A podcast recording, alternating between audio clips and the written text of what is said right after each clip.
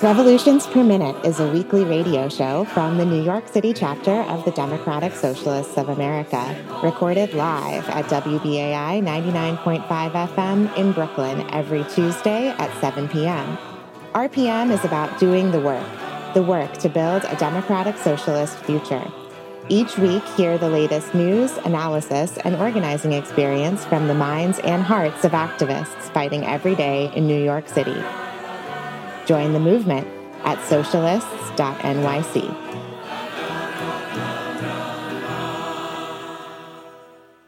Hey, what's up, New York City? This is Amy Wilson. You're listening to Revolutions Per Minute live from the new WBAI studios. We are a socialist radio show and podcast from members of the New York City Democratic Socialists of America. The DSA is the largest socialist organization in the United States with 95,000 members nationwide. New York City DSA is our biggest chapter. We are run by our 9,000 plus members and organizers who are working together to build democratic socialism in all five boroughs. Once again, my name is Amy Wilson. My pronouns are she and her, and I'm a worker and organizer here in New York City. Yo, what's good, New York? I'm Jack Devine, he and pronouns. I'm a member of PSC CUNY and excited for today's show. 2023 has been a major year for workers so far, and the momentum shows no signs of slowing down as we head into 2024. While major strikes by UAW at the Big Three in the auto industry and by WGA and SAG-AFTRA in the entertainment world are making headlines, thousands of workers across the country are taking action in ways big and small that you may not always hear about. Tonight, we're joined live by Jenny Brown, assistant editor at Labor Notes and author of Birth Strike: The Hidden Fight Over Women's Work, to discuss the labor year so far and what organizers can learn as we head into 2024. We also hear from Evan, vice chair of the Graduate Center chapter of the Professional Staff Congress at CUNY, PSC, on how union organizers are protecting the free speech of Palestinian solidarity activists on campus. It's going to be a great show, and we will be taking your calls later tonight, so we hope you'll stick around for that. But first, the headlines with Caroline Van Zeitz. Hello, listeners. This is Caroline with your headlines for today, Tuesday, November 28th. In Eric Adams' scandal news, the deadline for the Adult Survivors Act, ASA, which was passed by the state legislature last year and extended the statute of limitations for civil suits related to sexual assault, saw a flurry of new suits filed, including one against Mayor Eric Adams for allegedly assaulting a woman in 1993. An allegation Adams has denied. An NYPD officer is also suing her union representative.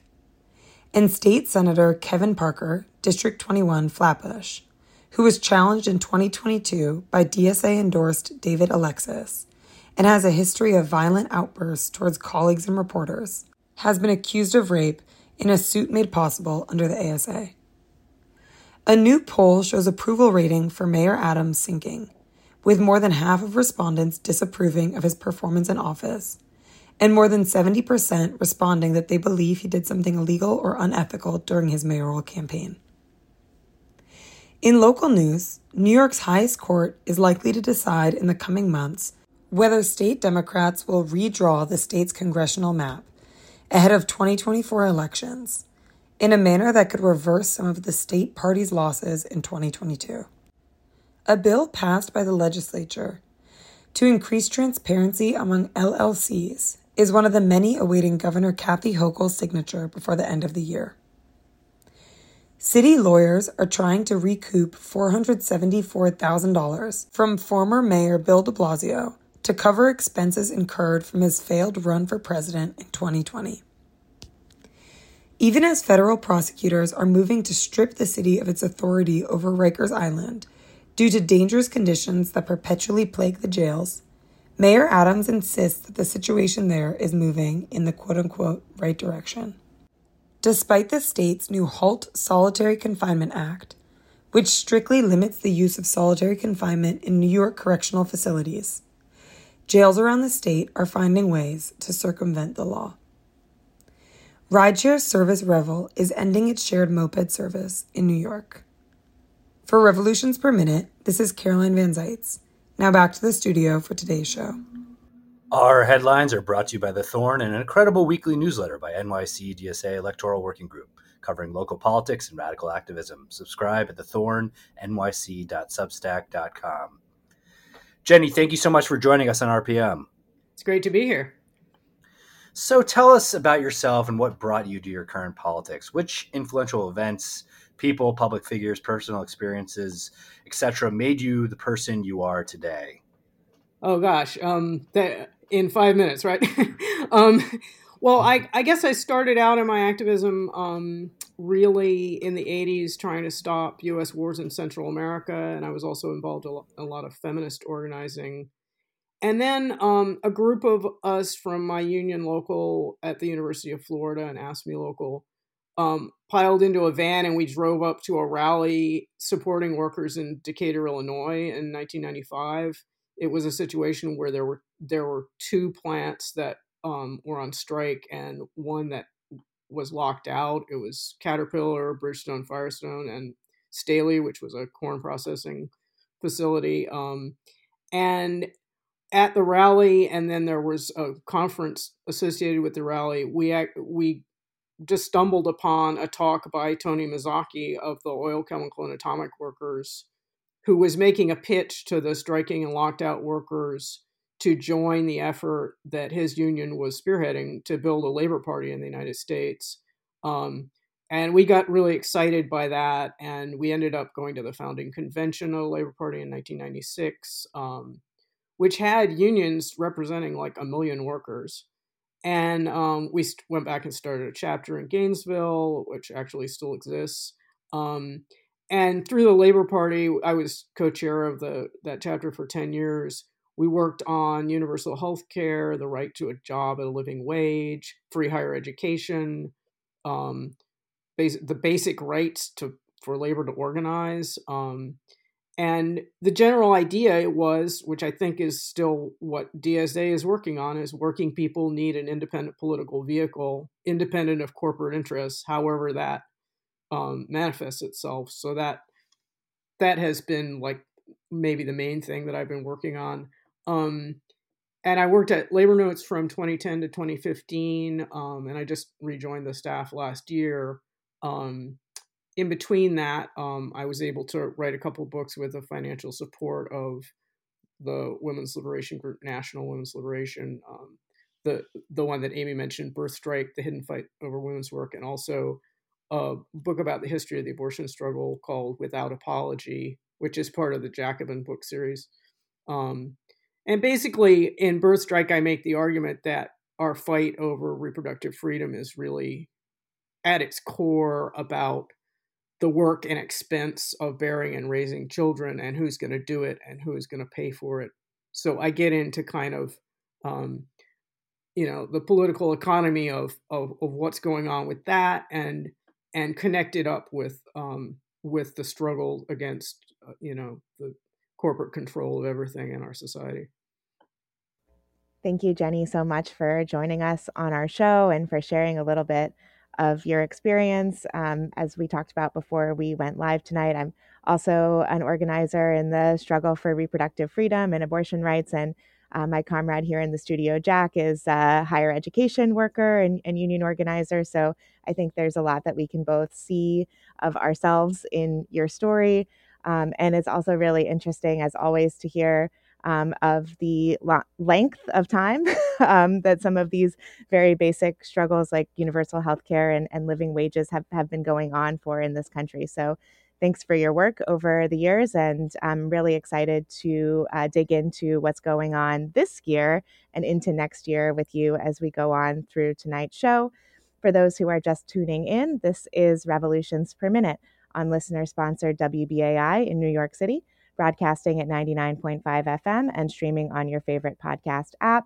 Today, we are reviewing the year so far in the labor movement and looking at what's to come in 2024. So let's get started with that. We are going to have time later in our show for a very full discussion of these issues, and we're all nerds here in the studio. So a lot of these stories I've been covering for Revolutions Per Minute or following myself, Jack the same, Jenny in your own work. But let's give an entryway for folks who maybe are too busy working in their own lives to cover, to follow the labor movement in such detail.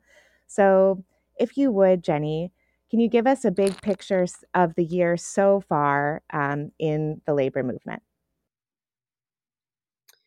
Yeah, well, it's been a big year for strikes and a big year for contract gains. 500,000 U.S. workers have been on strike at some point this year, which is like double last year, and that was double the year before. Kind of weird because of the pandemic. But we have seen recent years with this many people on strike, or nearly as many, like during 2018 with the Red for Ed strikes. It was almost that many. But one interesting thing about this year is that more of the large strikes are in the private sector and there are more manufacturing strikes. But we shouldn't get too excited about the 500,000 workers, because I have to note that 500,000 public sector workers walked out in Quebec just a few days ago. So a much smaller country, much smaller province. So, you know, but for the U.S., this is a big advance in flexing worker power this year. And it started out with a really significant victory for 7,000 nurses in New York, in the New York State Nurses Association, who struck for safe staffing levels and won some pretty good language to enforce hiring enough nurses to adequately take care of patients. That's been a huge issue for nurses all over the country. And then the biggest strike, of course, which has gotten a lot of media coverage, was the actors. So that's 160,000 people. And they walked out after the screenwriters, the Writers Guild of America screenwriters. That's another 11,000 people. So that was an enormous amount of folks hitting the picket lines, and very high profile, which is interesting because when I talk to people in other industries, they're very much like, oh yeah, going on strike is normal, because I've seen all this stuff on TV about people going on strike. And then, of course, the UAW strike at the big three, 50,000 people eventually struck during that really strategically brilliant expanding strike that they call the stand-up strike. They started with one plant at each of the big three automakers, Stellantis, which used to be called Chrysler, Ford, and GM. And then a week later, they called out the GM and Stellantis parts distribution centers, which are smaller facilities, but they are highly profitable because they supply parts to dealerships. And that got the company's attention, and you started to see motion at the table in fits and starts. And by striking important plants at the companies they were trying to move and sparing those which were moving in the right direction, they won contracts that, while they don't make up for all the concessions the last 30 years, they take big strides in that direction. And we can get into more detail on the UAW stuff later. Another thing that I have noticed for this year is, wow, Los Angeles, a union town. One of the biggest strikes this year was at the LA schools. Workers represented by the service workers, SEIU, walked out, and then the teachers walked out with them. And that was 65,000 people in the two unions striking together, and they were able to get a decent contract for the SEIU folks. The hotel workers in LA are continuing to do rolling short strikes all basically since the summer. 11,000 people have participated in those. And the big issue there is, as around the country, but especially in LA, is the pay, so that people can live near where they work. Like, people are commuting for hours or living in their cars because they can't afford the rents in the vicinity of their jobs. And so that's the big issue there. And then in October, a coalition of unions struck Kaiser in four states. 75,000 people walked out. They were able to win a 21% raise. And this is, in particular in California, under pressure from a new state law that's raising healthcare worker pay to $25 minimum. But that was also a significant walkout. And then we had some notable contract campaigns that didn't end in a strike, the biggest one probably being the Teamsters. at UPS, that's a huge contract that covers 340,000 workers. So package car drivers, preloaders, sorters, people working in the warehouse. The new leadership who was elected at the Teamsters in March of last year, headed up by Sean O'Brien. They defeated Hoffa's handpicked successor, and this was really a reform slate that came in. And going into this negotiation, you could really see the contrast with the previous administration. Prior to the expiration of the contract, they actually got people ready. They had parking lot meetings. They had a series of practice pickets before walking into work. And you can imagine the managers sort of nervously on the inside wondering what was happening when everybody's walking in together, all excited because they've just been picketing. They went down to the wire threatening to strike, and the company basically caved on all the headline demands, including eliminating this really hated second-tier driver category, the 22.4s. They ended a forced 6-day of work. Basically, you now can refuse a 6-day of work every week.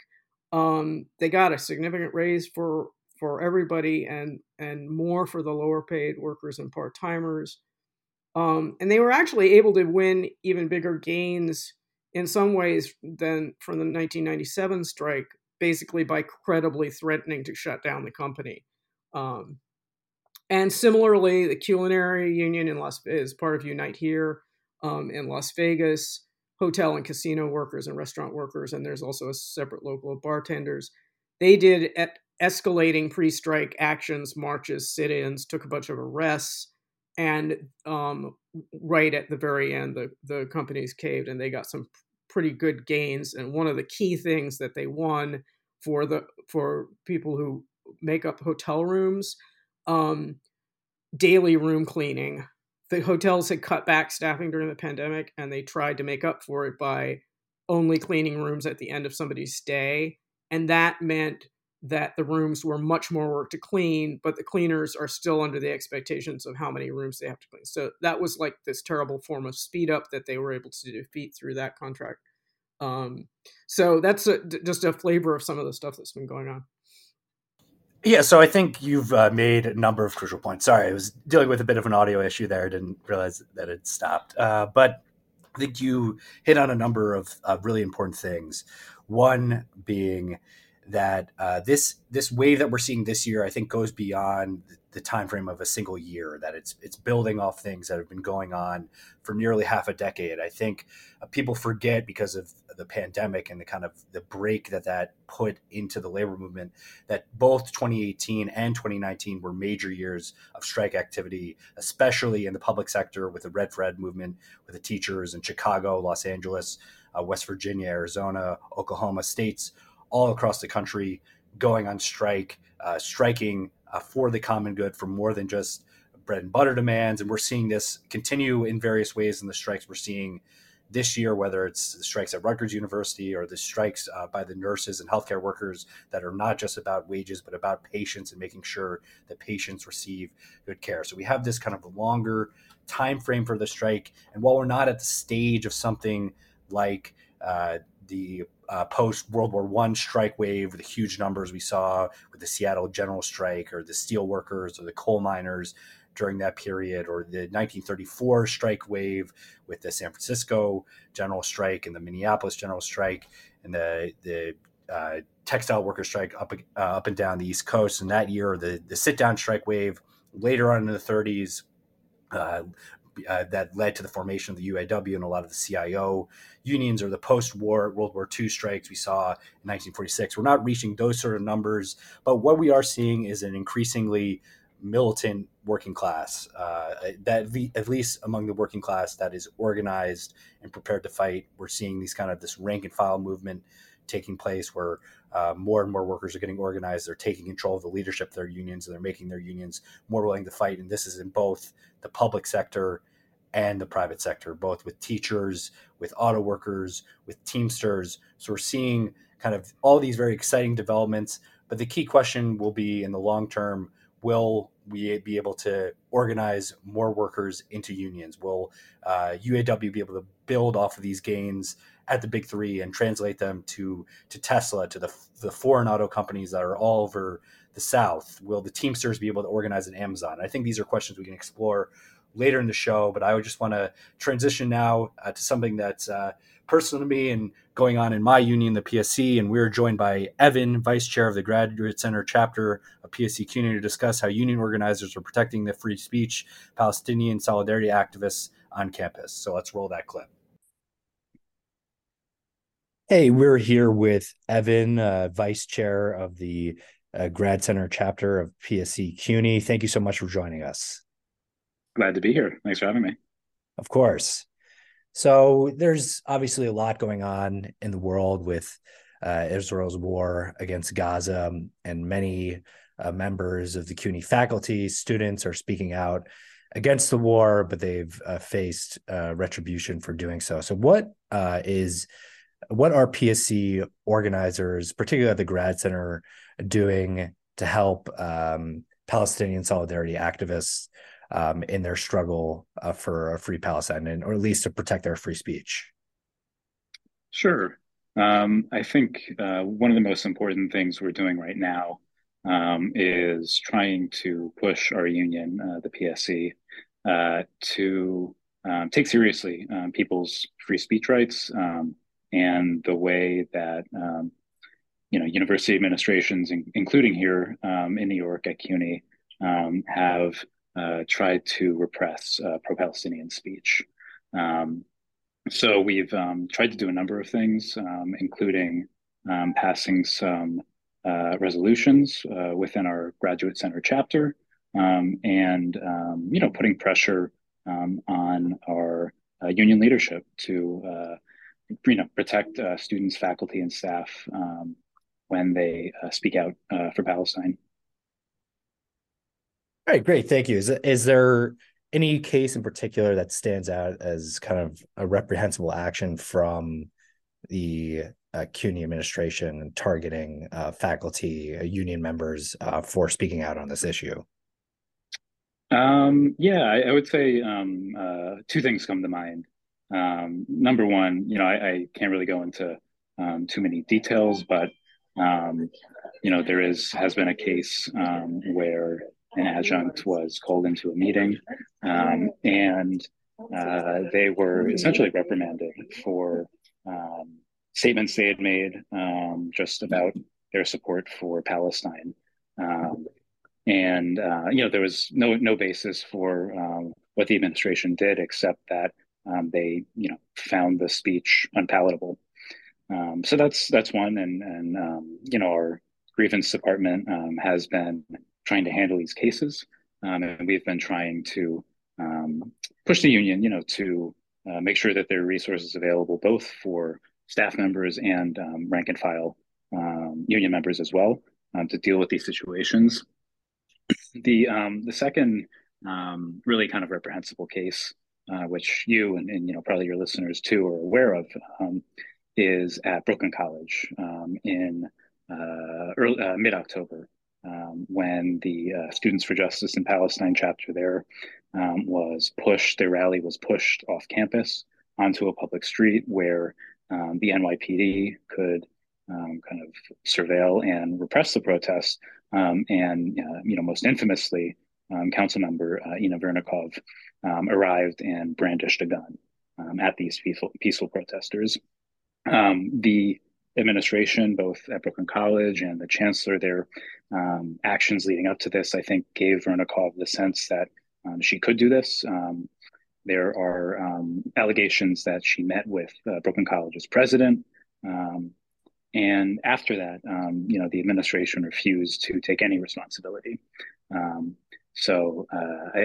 I think that it really is just, to use your words, reprehensible, the way that they have treated pro-Palestine voices. Yeah, this seems like a really critical moment for the union, not just to step up for bread and butter issues, which are obviously key during contract negotiations, but to stand for key principles of a democracy and the society, of people being able to express their opinions, to stand for free speech, to protect its members and the students from being harassed by the kind of management of CUNY and targeted by politicians and threatened with violence.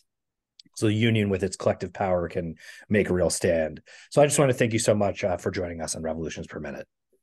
Absolutely. Thanks for having me. You just heard Evan of the Graduate Center chapter of the Staff Union of CUNY PSC. And we will be covering labor solidarity with Palestine and campus organizing on Palestine more broadly in upcoming shows. This is Revolutions Per Minute on listener-sponsored WBAI in New York City, broadcasting at 99.5 FM and streaming on your favorite podcast app. Today, we are talking about the labor year in review with Jenny Brown of Labor Notes. Been a fascinating conversation so far. I can't wait to dig back into it in the second half of our show. And we will be taking your calls at around 7:45 tonight. So please get ready for that. If you have a question or a comment or a message of solidarity for organizing workers, we will be opening our phones later in the show. But first, we do just want to take a moment, as we usually do in the middle of our show, to remind you that WBAI is a listener-sponsored station. You hear it multiple times an hour, every hour. But what does that mean? It means that listeners like you have stepped up to donate to the station, whether that be a one-time donation or whether that be to become a BAI buddy, which is our way of saying a monthly donation, and that constitutes a big base of WBAI's support.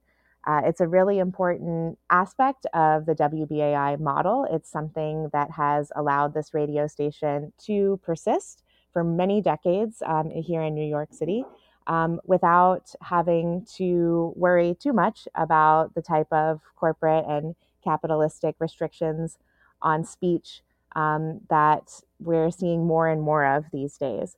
You just heard about, repression of pro-Palestine speech. We've covered that on previous shows. And it's something that WBAI represents a really strong front against. If you've been listening to WBAI over the last weeks and months, I'm certain that you've heard all types of diverse perspectives on what's happening in Gaza and the struggle for Palestinian liberation more broadly. And it is incredibly important to have that type of media product available freely to the working class here on the airwaves of 99.5 FM in New York City, a major, major audience and a major, major possibility for making change, for raising consciousness, and for building community around these issues that are so crucial for all of us to get behind. So if what I just said sounds good to you, sounds like something that you're interested in supporting, or maybe you used to support WBAI, haven't tuned back in a while, it is Giving Tuesday, so it would be a great day to start supporting WBAI. You can do that by calling 212-209-2950. That's 212-209-2950. You can go to WBAI.org as well to make your donation any time of the day or night. Giving Tuesday is that Tuesday after Thanksgiving where we've gotten through Black Friday, we've gotten through Cyber Monday, and now finally good causes have their turn in the spotlight. I think that redistribution of income is something we should be doing 365 days per year, but it's something that here on Giving Tuesday you might consider a little bit more deeply. So if you'd like to give a donation to WBAI, once again, you can do that either one time or become a monthly donor, which is really, really useful for the station. The way to do that is by calling 212-209-2950. That's 212-209-2950, or go to WBAI.org. And now we turn back to our live interview with Jenny Brown. Thank you, Amy, for a great pitch. And going back to that big picture perspective, Jenny, and you were already hitting on some of this, but what are some of the notable trends that we're seeing right now in terms of labor activity?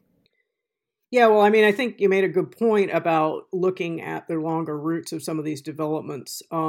So the change in direction in both the Teamsters and the UAW came from reform caucuses within those unions who had been arguing for a more militant approach to the companies, in some cases for decades. I mean, in the case of the Teamsters, the groundwork started to be laid in the 70s. And then a few years later, after Teamsters for Democratic Union was founded, the union got the zap from the federal government for corruption. And the government was basically going to take over the union. And TDU argued against government control. They argued that democracy in the union, member control, would be the force that could end corruption. And so they managed to win a one-member, one-vote method for elections for the top leadership of their union. Before it had been delegate votes, so it was very much stage managed, and convention delegates were very much controlled by the people who were in power in the union. So the same thing happened 30 years later at the UAW when the former president pled guilty to embezzling union funds, and several top officers were sent to prison. So the Reform Caucus in the UAW, Unite All Workers for Democracy, or UAWD, they followed the model that the Teamsters for Democratic Union had laid out. And they argued that instead of a government takeover, democracy was the answer to corruption once again, and they pushed for an election where UAW members could decide if they wanted a one-member, one-vote system. And then that passed, and it set the stage for the slate that the reformers put up, Members United, to win a majority of the executive board and to get into a runoff election against the incumbent president, and this Indiana electrician and union rep, a guy no one heard of, Sean Fain, basically won by a few hundred votes out of 140,000 ballots, I think, were cast in that election. So it very, very much contingent on that organizing done by that Reform Caucus, and we're seeing Reform Caucuses that have been extremely successful in the teachers' unions. So, for example, the Chicago teachers and the LA teachers both are now led by Reform Caucuses. And we're also seeing it in other unions like the United Food and Commercial Workers, who represent a lot of grocery store employees and a lot of meatpacking workers. They now have a fairly substantial Reform Caucus that's working away on making changes in their union. Even just recently, Labor Notes reported on IATSE, the Theatrical and Stage Employees Union. They have just formed a caucus to fight for better contracts.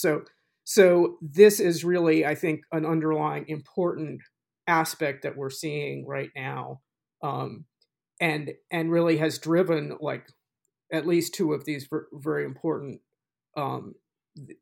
contract campaigns and strikes that we've seen this year. So the roots of this current moment are deep. It's not just the past 5 years, but with the Teamsters going back to the 70s. And it seems that the workers were right to empower themselves rather than the government in their effort to transform their union into a militant fighting union to make it a more democratic institution. And I think what we're also seeing is it's not just things that are happening in the workplace, but it's movements outside of it. We saw this with the Chicago's Teachers Union, where the Reform Caucus was brought together because they were fighting against school closures. Obviously, that's directly related to their workplace, but it's about kind of the broader austerity that was being implemented in the city of Chicago and fighting back about that and forming reading groups and reading Naomi Klein's shock doctrine, kind of bringing people together, and this kind of leading to this eventual leadership election that they were able to take over the union and become its leadership and lead multiple strikes. And then we've had on our show organizers who've been involved in the UAWD's effort to take over the union. We've had Chris come on. He's an auto worker in Michigan. And for him, the Bernie Sanders campaign was a very enlightening moment. He the language of class struggle that Bernie was speaking on, the billionaire class, the 1%, the need to challenge them and organize against them and to build a mass movement really spoke to Chris, and it led him to want to get involved. And then he saw also kind of the failures of the 2019 GM strike with the UAW, where they weren't prepared, they weren't organized, they didn't get ready in the same way that they did for this stand-up strike. So we see how kind of all these things are rooted in movements within the unions, but also action that's taking place outside of them. So what's been surprising or unexpected for you in the labor movement this year? So it's interesting to me, there's, I guess I'll just continue with the UAW. Like, I mean, there were a lot of unexpected gains in this contract, and with three contracts, and it really broke new ground on what unions can argue for and get. Like, for decades, the companies have said that decisions on what to make and where to make it are not really on the table for the union to negotiate, and the unions pretty much agreed. But here you have the union forcing Stellantis to reopen the Belvidere, Illinois plant that they shuttered in March, which put 1,300 people out of work. And now they got Stellantis to agree to reopen the plant. The union actually won the right to strike over product decisions and investment, as well as over plant closures. This is sort of unprecedented. And even if you had that right, like, most unions wouldn't do it. But I can well see that the UAW, with its current leadership, and it's always been a really strong striking union, that they could really enforce some of this stuff. If they organize well, they can enforce it. In addition, you have the union winning the agreement that GM and Stellantis will put battery plants that are still being built or are in the planning stages under the Big Three agreement. At Ford, they'll still have to organize them, but they did win neutrality agreements from the company. That's really big. They also won the cost of living adjustments they lost in 2008. They eliminated wage tiers. Wages will be up by from 25 to 40% over the 4 years of the new contract, which is depending on where you are in the wage scale, and for people that are lower paid, they're getting more.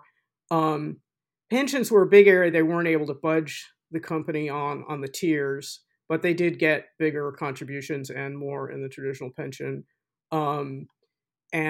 Like at Ford, starting pay is going from $18 an hour to $28 an hour. I mean, that's life-changing in terms of being able to pay your bills. Another thing that was surprising is that the contract did not go sailing through.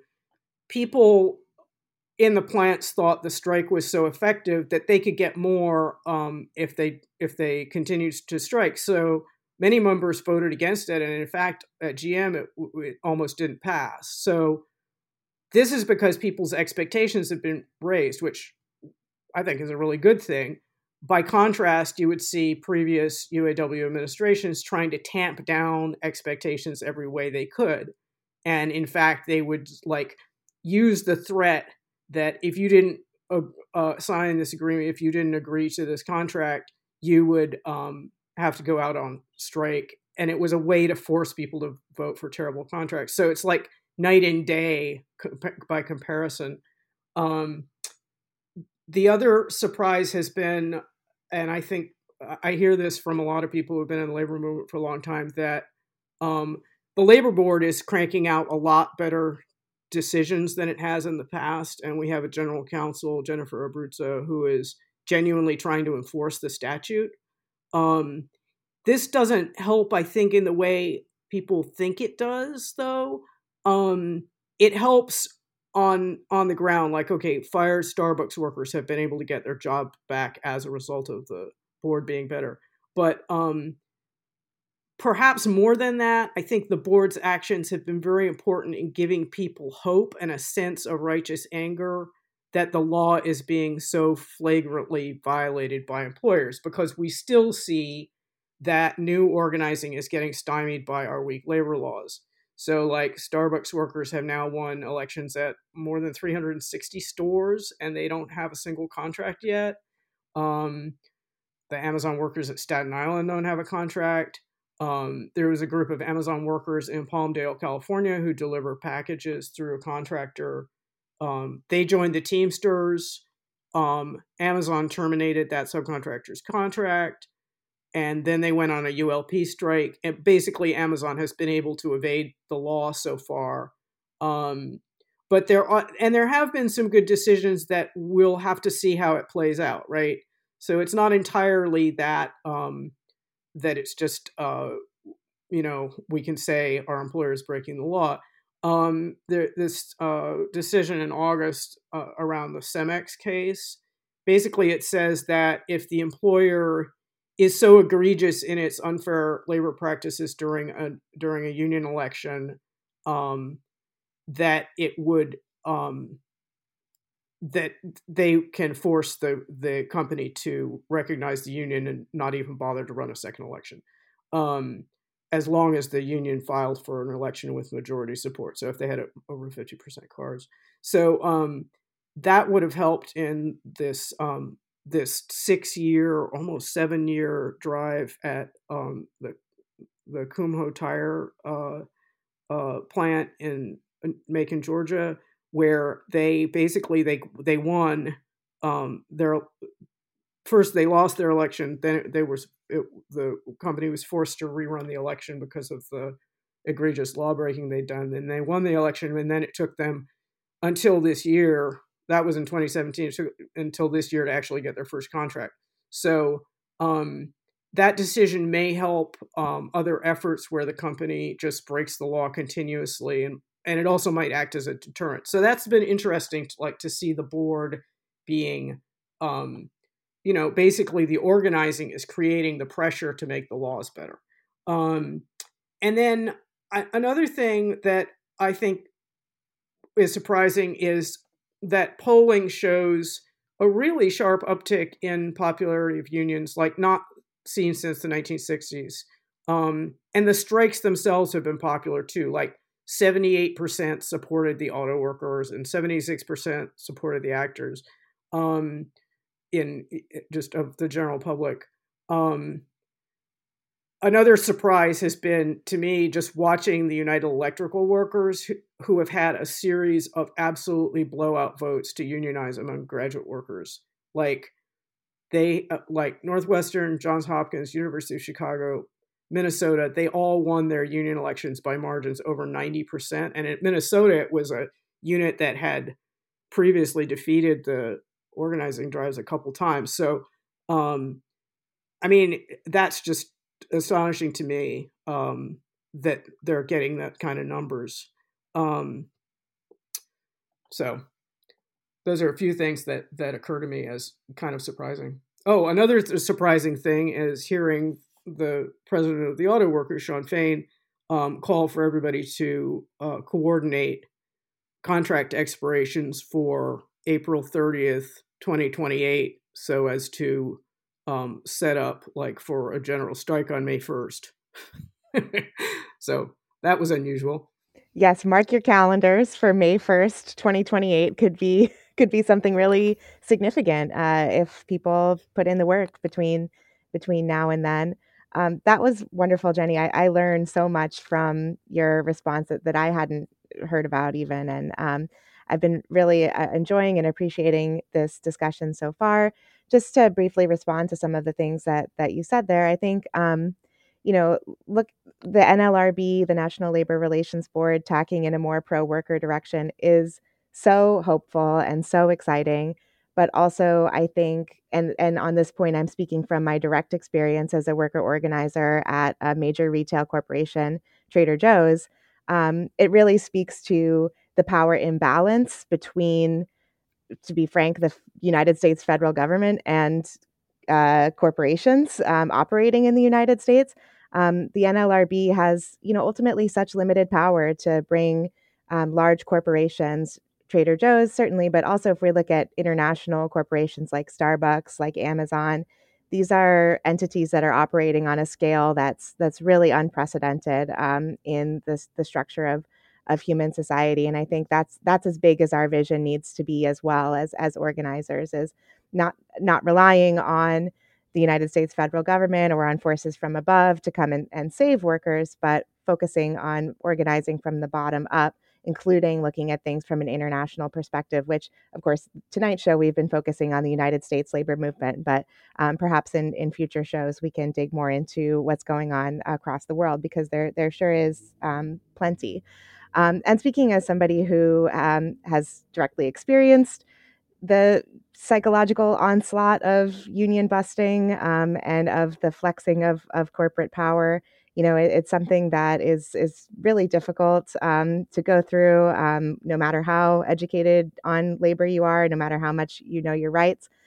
So just keeping in mind that there are, you know, about approximately 94% of private sector workers have never had an opportunity to join a union. And that number is even higher if you're looking at, you know, my home fields of retail, customer service, and these other fields that are in the modern day largely performed by women, people of color, and queer people. So just throwing out a couple of responses there. We will be opening our phones now for some callers to join the discussion or ask a question of Jenny Brown, who's live here in the studio with us. The number for that is 212-209-2877. That's 212-209-2877. Keep in mind, we're coming to the end of our show, so we will have to keep discussion brief and to the point and zesty. But while we're waiting for some calls to come in, Jenny, anything you want to shine a spotlight on in terms of smaller stories, things that didn't reach the heights of the UAW or the SAG-AFTRA strike or the Teamsters practice picketing, things that people might have missed in 2023? Yeah, so there are 1,700 nurses in New Jersey who have been on strike since August at Robert Wood Johnson Hospital. And the big issue in this strike, as in all nursing strikes right now, is understaffing. The workers there are members of the steelworkers, and they're just not able to provide the care that they know that they should be providing because of understaffing. I mean, I've talked to a lot of the nurses there, and so they're haunted by it. They're unable to sleep. They're striking to get some enforceable staff ratios in their contract, which, you know, they're basically using the strike that the New York State nurses did at Montefiore Bronx and Mount Sinai earlier this year as a model. So they're holding out for that. Meanwhile, like, the hospital is paying travel nurses $300 an hour to do their jobs. So that's an ongoing thing. There have been some really interesting school strikes in Massachusetts, which are illegal, and basically the union is like, we will pay the fine. We are going to strike, and so that has been really interesting. The Massachusetts Teachers Association is also led by reformers, and then something that's really interesting to me. Being from the South, the Union of Southern Service Workers, which is kind of a union that you're a member of wherever you go, whatever job you get. They have been organizing at Waffle House and have had some really cool demonstrations and getting workers involved in. One of their big complaints is that they're charged a meal per shift at Waffle House, whether they want it or not.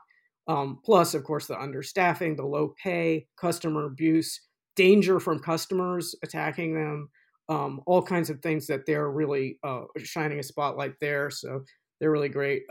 Communications workers are doing a lot of important call center organizing, a lot of it in the South too.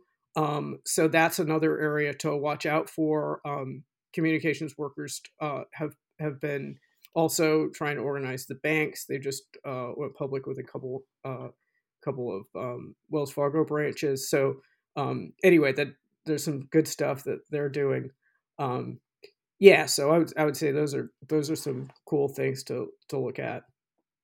Absolutely. And thank you so much for giving a shout out to the Union of Southern Service Workers, because they're also one of my you know, most exciting, most favored stories that I follow. Somebody working in the service industry who knows how hard it is to organize such a mobile industry.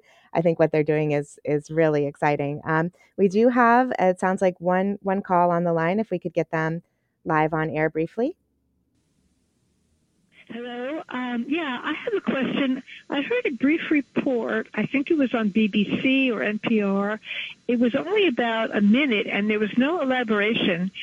Maybe I dreamt it, but I think they said that Amazon workers were on strike all across Europe, and they were striking specifically from Black Friday to Cyber Monday, and I would think Cyber Monday would really get Amazon where they live. What do you know about that?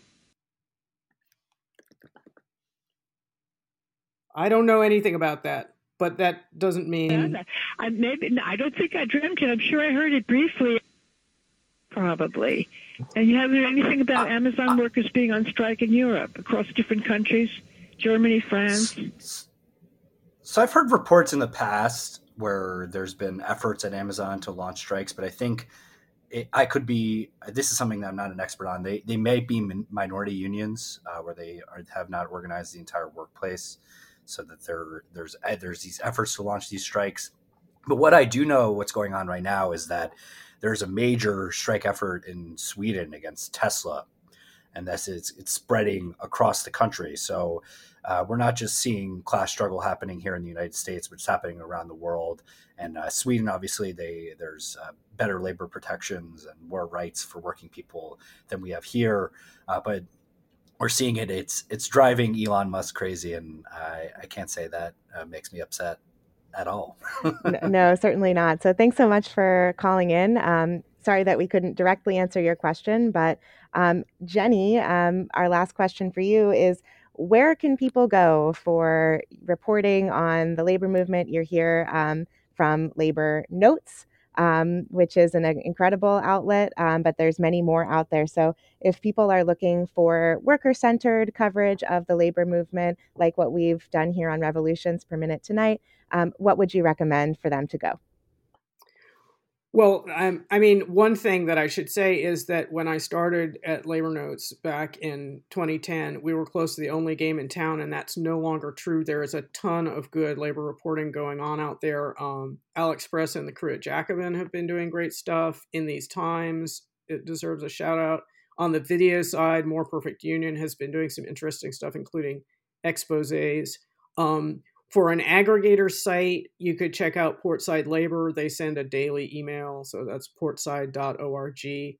And, of course, subscribe to Labor Notes. We have a monthly magazine and a weekly e-newsletter. You can get to both of those at labornotes.org. But there's really good stuff out there at a bunch of different outlets, and I don't even want to be exclusive because it's really exploded, and that's really exciting to me. And to me as well. And speaking for Jack, I think he would say the exact same thing. If the caller is still listening, who called about the Amazon strikes, our engineer in the studio was able to pull up a clip from the PBS NewsHour covering that. So you might check that out on YouTube. But no, you did not dream it. And it honestly speaks to just how big this labor movement is and just how much power we could have when we come together as the working class. So that's going to be the end of our show tonight. But what a beautiful note to end on. As we've gone through this show, I've been reminded of the phrase, the old time saying, the cause of labor is the hope of the world. And with so much going on in the world today, Israel's assault on Palestine, so many other political issues we didn't get a chance to touch on in a short hour, being reminded of the strength of labor has given me a lot of hope. I hope you as well. So thanks so much for listening to Revolutions Per Minute on listener-sponsored WBAI in New York City. We're broadcasting at 99.5 FM and streaming on your favorite podcast app. To connect with us after the show, you can email us at revolutionsnyc@gmail.com. You can find us on our website, revolutionsperminute.simplecast.com, or on Twitter at NYCRPM. We'll be back soon with more from the socialist movement in New York City and across the country and across the world. But that's all we have for you tonight. Solidarity forever. I'm Amy Wilson. I'm Jack Devine.